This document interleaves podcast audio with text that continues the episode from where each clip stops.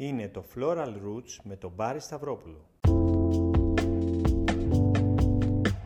Στο σημερινό επεισόδιο θα μιλήσουμε για το τι συνέβη την εποχή του COVID στον χώρο των λουλουδιών.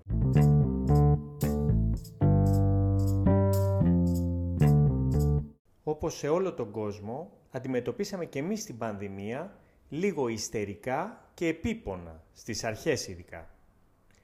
Τρομοκρατημένοι και φοβισμένοι για το μέλλον, κρατήσαμε μία απόσταση σε ό,τι φαινόταν περιττό εκείνη την εποχή.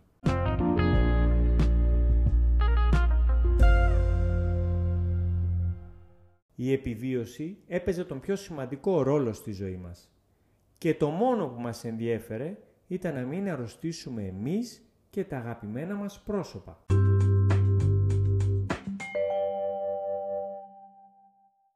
Η παραγωγή των ανθέων και των φυτών ήταν φυσικό να μειωθεί κατά πολύ, αφού όλοι όσοι κράτησαν παραγωγή κοίταξαν να καλλιεργήσουν κάτι πιο χρήσιμο από τα λουλούδια στην εποχή της έξαρσης της πανδημίας. Όσο ο καιρός περνούσε και αρχίσαμε λίγο να συνηθίζουμε την κατάσταση, αυτό που αποζητούσαμε όλοι ήταν μια καλύτερη διάθεση. Με αυτό το σκεπτικό, στον κάθε ένα από εμάς ξύπνησε το συνέστημα της δημιουργίας, αλλά και της διακόσμησης του χώρου που βρισκόμασταν τόσες πολλές ώρες λόγω καραντίνας.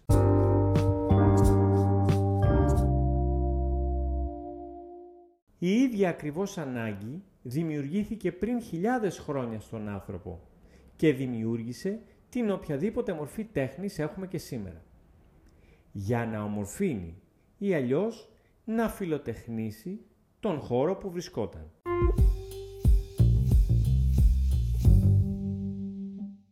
Κάποια καταστήματα ήταν κλειστά.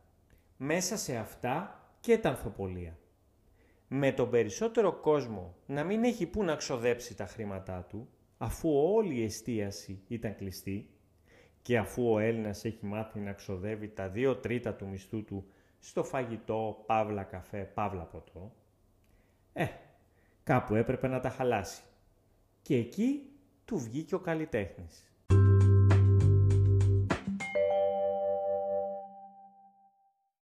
Ξαφνικά όλοι έψαχναν φυτά εσωτερικού χώρου. Αρχικά για να διακοσμήσουν τα σπίτια τους και μετά εξωτερικού χώρου αφού σιγά σιγά ερχόταν και η Άνοιξη. Το κράτος μας δεν ήταν απόλυτα έτοιμο για να αντιμετωπίσει όλο αυτό και δημιουργήθηκαν αρκετά θέματα με κάποια καταστήματα τα οποία ήταν ανοιχτά και κάποια που δεν ήταν.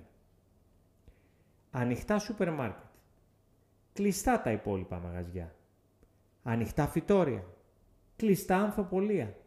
Ένα τεράστιο μπέρδεμα που δημιούργησε πολλές συγκρούσεις και προβλήματα. Ας τα ξεχάσουμε όμως, μια που οι περισσότεροι δεν θυμόμαστε και πολλά πλέον από εκείνη τη δύσκολη εποχή. Από ό,τι φαίνεται, όταν δεν περνάμε καλά, κάνουμε ένα μεγάλο delete σε ό,τι δεν μας αρέσει. Εγώ προσωπικά δεν θυμάμαι τίποτα από εκείνη την εποχή.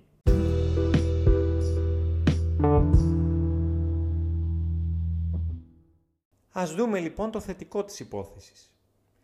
Το θετικό που βγήκε από όλο αυτό είναι ότι ο κόσμος ξαναέβαλε τα λουλούδια και τα φυτά μέσα στο σπίτι του και στη ζωή του. Έτσι όλο και περισσότεροι έχουν φρέσκα λουλούδια στα βάζα τους και φυτά στον χώρο τους.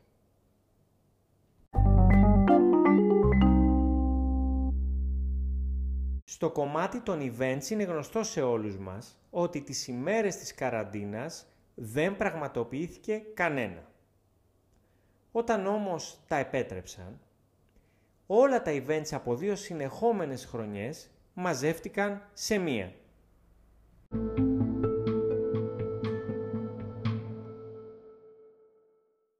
Αυτό δυσκόλεψε αρκετά την κατάσταση λειτουργικά αλλά και τιμολογικά. Λειτουργικά γιατί; Ήταν δύσκολο να χωρέσουν όλα τα events στα μετρημένα Σαββατοκύριακα του καλοκαιριού. Γι' αυτό και είδαμε να πραγματοποιούνται καθημερινές, μεσημέρια και αρκετά από αυτά μέσα στο χειμώνα που δεν συνηθίζεται.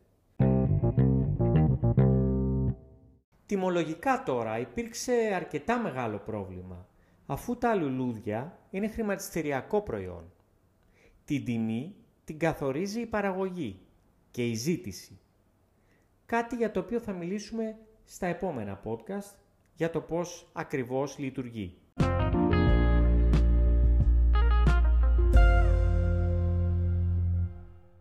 Η παραγωγή ήταν πλέον μικρή, αφού ένα μεγάλο μέρος των παραγωγών είχαν σταματήσει τη δραστηριότητα λόγω της πανδημίας και η ζήτηση ξαφνικά αυξήθηκε κατακόρυφα.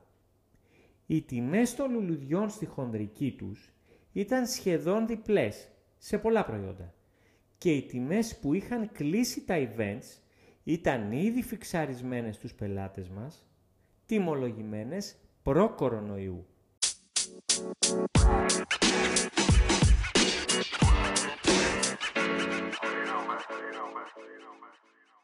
Αν και δουλέψαμε όλοι αρκετά, τελικά δεν έμειναν χρήματα.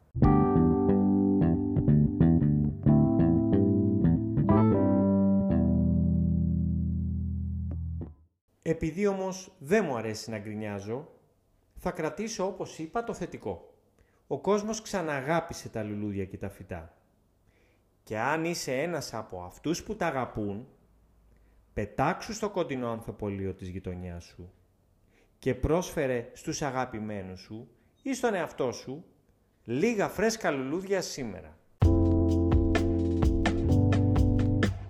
Ήταν το Floral Roots με τον Μπάρι Σταυρόπουλο. Keep flowering.